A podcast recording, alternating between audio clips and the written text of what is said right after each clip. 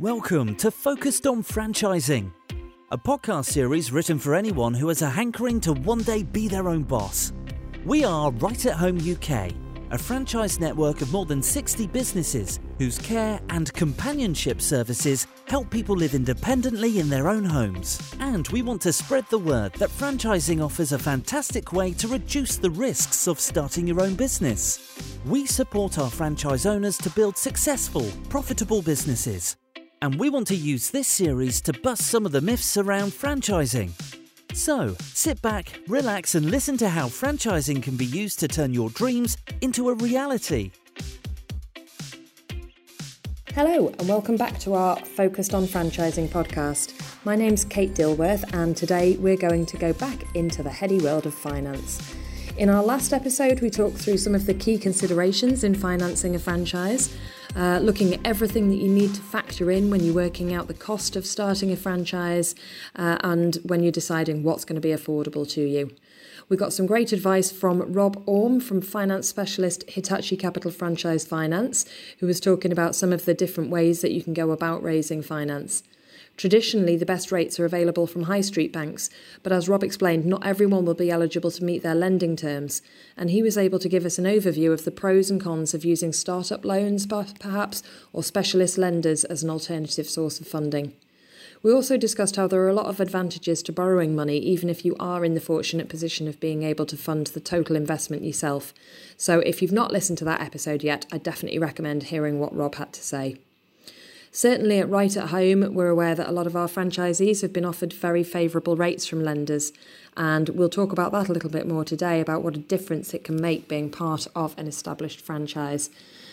The majority of our franchise owners have opted for the route of borrowing between 50 and 70% of their startup costs and working capital, uh, mainly from one of the banks. HSBC is one of the biggest lenders in the franchise sector. They work closely with the British Franchise Association and they've supported many well known brands, both in the UK and overseas, to develop their franchise proposition as a, uh, a really good route to growing their business. I'm delighted to be joined today by their franchise director, Kendall Braddock. Ken has 30 years' experience in this sector, and he and his team have been a massive support and a fantastic advocate of Right at Home in the nine years since we've been franchising in the UK. He's kindly accepted my invitation to talk about why the banks have such positive relationships with established franchise networks and to give us some insight into the lending options that they offer to people who are looking to invest in one. So this conversation took place over an online connection, so I apologise that the sound quality is not is uh, not perfect. It's a little bit echoey, but it's still well worth a listen if you're considering buying a franchise. Okay, so now I'd like to welcome onto uh, Focused on Franchising my next guest, who is Mr. Ken Braddock, Franchise Director for HSBC Bank. So, welcome, Ken. Thank you for joining us. Thanks for the invite, Kate. Really appreciate it. Well, we've had a very good long-standing working relationship with HSBC, where an awful lot of our franchisees have uh, come to you for bank loan applications. Uh, you obviously know our franchise model very well, uh, and so I thought, who better? We'd be in very well placed to talk to us about some of the benefits of looking at bank loans. Um, but possibly to start off, if I can just ask you, why would it be easier um, to secure a bank loan for a franchise business than it might be if I was coming to you as a, an independent applicant? Oh, good question. Uh, I think you need to go back to why a brand would franchise, in all fairness. Um, brands franchise uh, because obviously they want to grow their business. But to do that, and to be successful in franchising, you've got to have a successful business in the first place. Um, if a business is successful, it's easier to recruit franchisees. Um, if a, if a brand um, is successful and, and, and successfully franchises, then from our perspective, it certainly reduces that what we call an upfront risk. Um, also as as brands um, grow, establish themselves, you know they've they've tried the systems, they they've tested everything, and it's easier for somebody to um, replicate themselves uh, and get into. Um, the other thing as well, uh, from, from our perspective, is we see an awful lot of support that's uh, given, not just by the franchisor, but but by the network as well. Um, there's a, there's with successful brands. There's an awful lot of uh, other franchisees that have gone there before. They've done it before, um, and and you get a lot of support from from those um, from those um, in your peer group. Absolutely. Um, I think that's a really, you know, for, for incoming franchisees, we say to them now with where we're at as a network, you know, that that peer support is, you know, just as valuable as the support that you get off the franchisor, really, isn't it? Because they're the people that are really, yeah, they're, they're honing the system all the time through their best practice and the mistakes that they've learned from along the way. Yeah, definitely, definitely. And I think this is what, this is the sort of thing that gives a bank – a lot of comfort because let, us be honest, starting as an independent, there's there's nobody to to bounce off. The, you know, you're there on your own with with a with a, a successful franchise. You, have hopefully got um, quite a few um, sources of information, people that you can um, phone uh, and, and, talk through problems. Uh, you know, uh, relatively, you know, it's relatively easy and quick. Um, I think one of the things that that um, we're very much conscious of as well is that that the brand is proven. You know, like like right at home. You know, they've established. Yeah, there's a track record there for you to look at. exactly. Mm-hmm. Exactly. Um, so from our perspective, all these factors reduce reduce our risk, and I think the BFA. The British Franchise Association do a, do a report every every year about the market uh, and and the failure rate within uh, franchising is, is less than one percent, which is which is fantastic. Um, it, it, certainly out outperforms normal sort of normal ways of uh, doing business. Um, mm. So if you, if if you look at all of these factors, you know what do we see as a result? Well, as far as we're concerned, uh, we lose less money. You know, it, it is as simple as that, and that's a great measure for us. Uh, we, we we find our franchise uh, business uh, more successful than, than our normal um, non-franchise business. So, so that, that gives us an awful lot of comfort. As a consequence, it means we can lend more money to franchisees if they're coming into the right business, if they're coming into the right brands. Yeah, and I guess that's where we maybe should clarify because I mean I think I may have referenced in the past, you know, right at home, um, we are um, fortunate in able to support our franchisees to secure up to 70% investment into a new franchise opportunity because our model is very well known. But I guess it takes a bit of time for a franchise to as you say, to, to build up that track record. So it may not automatically be the case that somebody could expect that level of bank borrowing behind them, is it? That's very true. Very true. I don't think any of the banks would rush into uh, advancing 70% of something that they don't know that works. Um, you know, it, it is um, track record in franchising is important, and and we look at the performance of brands, and it's fair to say that that if a brand is successful, it will get the 70% mark. Uh, if it's unsuccessful or yet to be proven, you know, we, we will be in there at what we call match funding, 50-50. Uh, so that 70% is, is definitely the, the, the gold status. Yeah, excellent. Thank you. Okay, so let's move on to have a look at then uh, some of the loan options that are most commonly available to prospective franchisees, uh, because there's a couple of routes that people can go down with loan applications, aren't there? Yeah, there is, and, and I think it's, it was a, a good link there actually because we talked about um, the levels of funding that banks go to. Obviously, if we go to between 50 and 70 percent uh, for a franchise, uh, whether it's uh, somebody we don't know or whether it's somebody we, we do know. It, it, means that the franchisee or potential franchisee has to contribute either 30 or 50 percent themselves. Mm-hmm. So that, that very much is the starting point of, of, of any um, any lending. In all, in all fairness, you you you as a franchisee have got to um, um, contribute an element your, yourself. You know, gone are the days when, when you know, and it did used to happen when 100% lending was available. Those days have gone now. There is a yeah. commitment that a, franchi- that, that a franchisor and a bank expects to see. Um, the what influences where we're at, whether it is 50 or, or, or uh, sorry, whether it's 30 or 50 percent um, uh, stake. Um, well, firstly, it goes without saying that the brand's profile and performance that we monitor on a regular basis will influence our stamps. Um, it, it, if it's a new brand, there's every likelihood, you know, that they're going to be that, that the brand will be on a 50-50 approach with, with, with a bank. If it's a sector that concerns us, there's every chance that, that, that we're going to be looking at a 50-50 approach. So the strength of the brand and its market that it operates in influences uh, the the level of funding that, that we consider.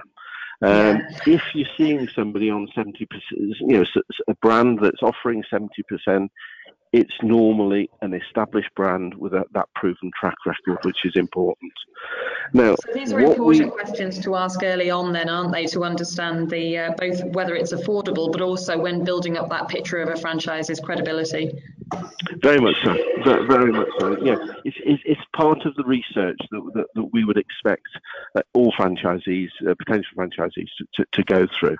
Now, obviously, there there are a, number of, number of lending options, uh, types of facilities that that we we can consider. Um, traditionally, um, everybody is fully aware whether you're you, you're uh, a consumer or a business. Everybody's familiar with an overdraft. That that that goes without saying. That's available to to businesses. I'm very familiar with one, unfortunately. we all are, Kate. Don't worry. Um, then there's medium medium term lending. Um, that's normally a fixed term loan. Um, mm-hmm. And then if it's a business that requires some assets, uh, obviously it's not really applicable for, for you guys, but if it's a business business that needs assets, then there's equipment finance as well. Now, if if I just touch on the differences between the, the three, where it comes to overdraft, normally we, we, we're offering that type of facility to support working capital requirements. So that's your day-to-day needs. You know, yeah. if somebody want that requires something that, that's a bit un, unexpected, you know, then then it's something that would come out of, of the the overdraft. Medium-term loan is something that's a bit more structured. It, it really is offered to those that are looking to buy the business uh, initially uh, and and that that term is normally around about the five year mark. It, it is in, again that's something that's influenced by the franchise agreement. Um, some mm-hmm. agreements are beyond go beyond five years. Uh, some of them are, are ten years, and it, if they're they're bigger uh, investment levels, then there is a chance that we may consider a seven or an eight year term. Because obviously, the mm-hmm. longer the term, um, the the um, th- that has a more beneficial, more of a benefit to the, the cash flow of the business because it's a lower outgoing. Yeah, um, and I'm right yeah. thinking in a franchise that you'll always look to see that loan repaid in full over the franchise term. Uh, exactly, exactly, yeah. Mm-hmm. Um, but again, you mentioned a very important word. One of the things that we're all very keen on is making sure that that affordability is there. So, you know, on on day one, we're making sure that, that the numbers stack up, and I'll come I'll come on to that in a yeah. moment. Um, one of the things I, I, would say though is that sometimes very very unusual but but in sometimes some occasions we have got situations where um, because of the low investment level um, and the strong cash flow of a business, um, sometimes uh, an overdraft is perceived to be the best option for a business.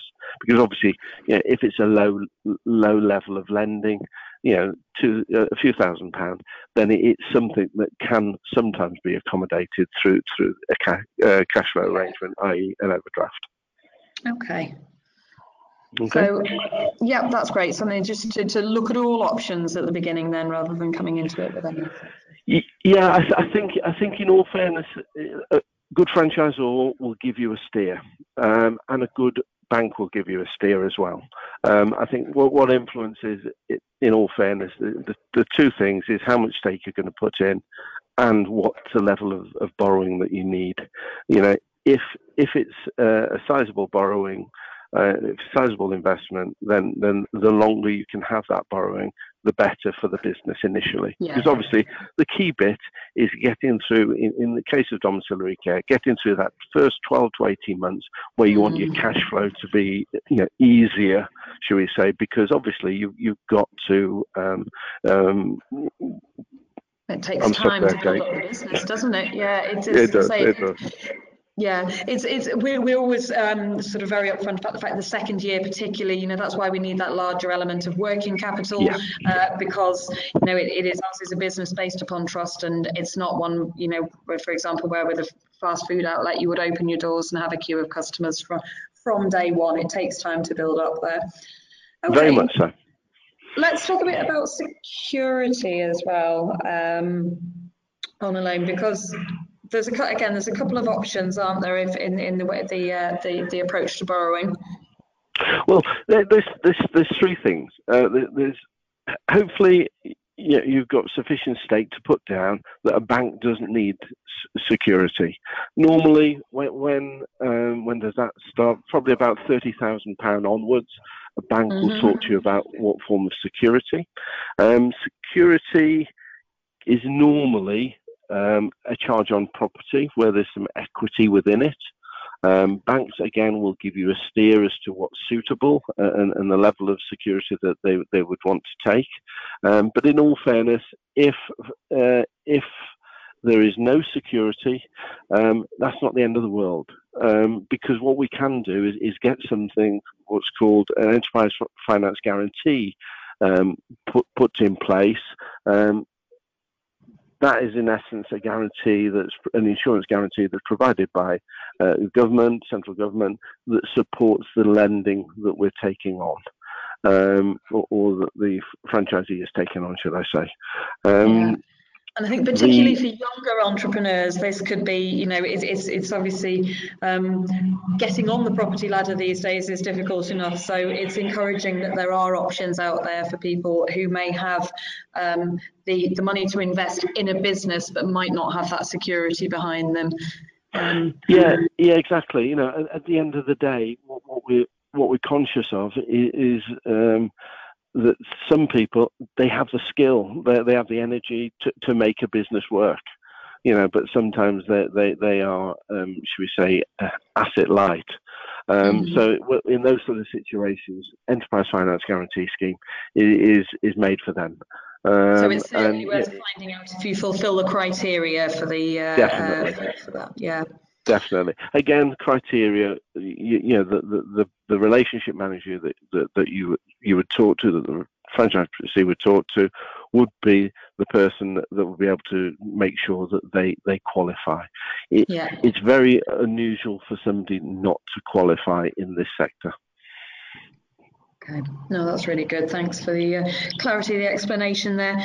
Okay, um, and I know this is something that you know we could we could really go down and talk all day, getting down to all kinds of level of detail here. But um, keeping it fairly general, what are some of the key considerations that you as a bank lender would look at when you're considering um, an application for finance? We've talked a bit about the franchise and the credibility um, of the the model, but what are you looking for, um, for example, within within that business plan for that specific franchisee?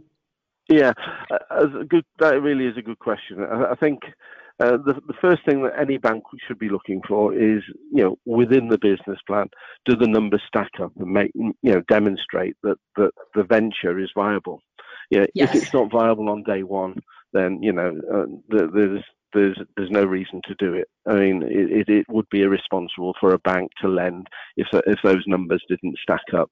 Um, the commitments the, the commitments uh, uh, obviously form part of that, that business plan. I mean, most most banks ask for uh, a detailed business plan that incorporates um, forecasts, three years forecasts, um, and and through those forecasts, you know, we we would want to make sure that that that you know the the affordability is there.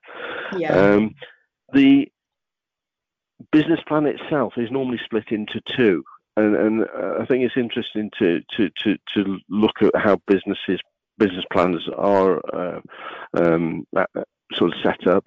The, the first part is, is, is a narrative, and the, and the second part are the numbers. Now, obviously, the numbers part important to most banks, but I think it, it equally as important is that narrative that tells the yeah. story. It tells the story about the bank, about the brand.